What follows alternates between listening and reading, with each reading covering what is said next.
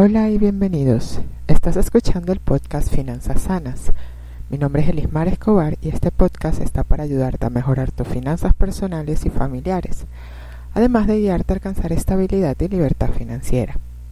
En el episodio de hoy hablaré sobre los gastos hormiga y cómo afectan nuestro presupuesto mensual. Comencemos.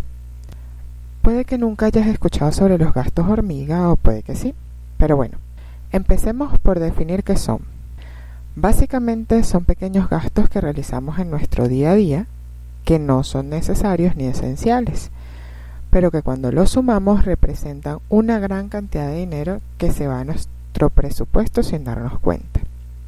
Por ejemplo, puede que nos guste tomar café todos los días en la cafetería que está cerca del trabajo. Si nos cuesta 2 dólares nuestro café favorito y nos tomamos uno todos los días, estaríamos gastando 40 dólares al mes. Eso serían 480 dólares al año. Así que imagínate gastarte casi 500 dólares al año solo en comprar un café al ir al trabajo. Que podrían perfectamente prepararnos en casa y llevárnoslos en un termo al trabajo y capaz nos queda hasta más rico. Lo mismo ocurre con los cigarrillos. Eh, yo no fumo, pero bueno, para los que fuman, muchos se fuman por lo menos una caja de cigarrillos al día, que cuesta que unos 5 dólares. Al mes estarían gastando 150 dólares y eso se traduce a 1.800 dólares en cigarrillos en un año, que además es perjudicial para la salud. No digo que el café no lo sea para muchas personas, les cae mal. Pero lo del cigarrillo es más evidente, que es totalmente perjudicial para la salud.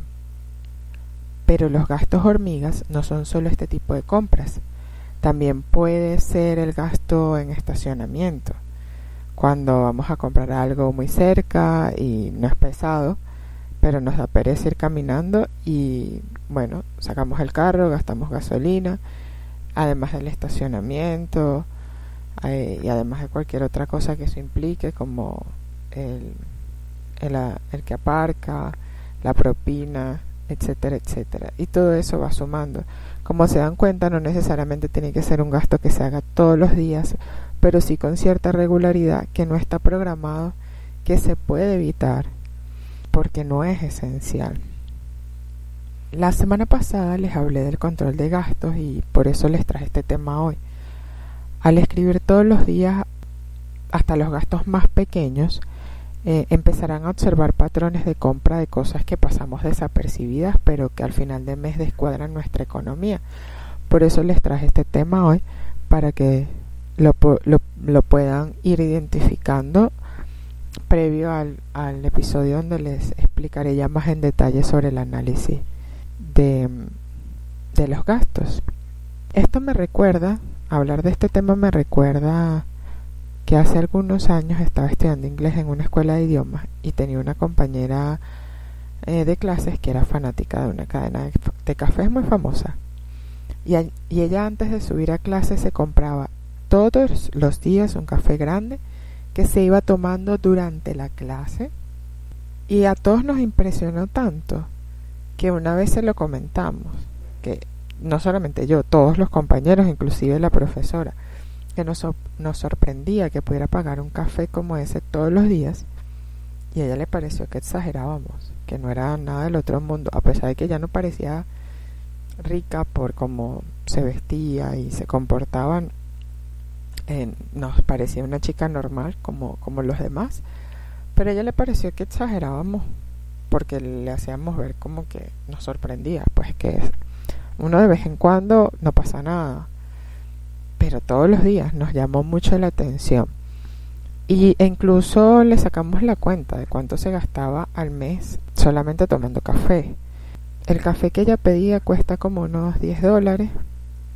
Al mes se gastaba como unos 200 dólares y eso equivale al año 2.400 dólares solo en tomarse un vaso de café al día de esa cafetería.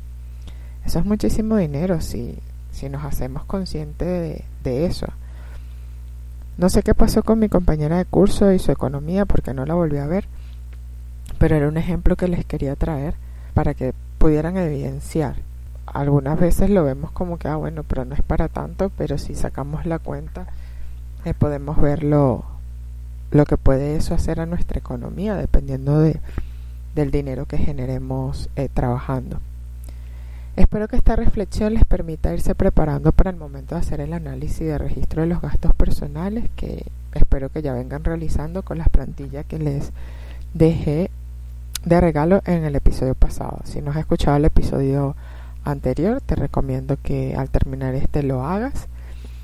Y bueno, también recordarte que en la descripción de, de este episodio encontrarás cursos online que te sugiero por si quieres aprender y emprender desde tu casa, así como apoyar el crecimiento de este proyecto. Por favor, déjame tus comentarios y si estás escuchando desde tu teléfono, asegúrate de suscribirte así no te perderás mi próximo episodio. Gracias por escuchar el podcast Finanzas Sanas by Elismar Escobar.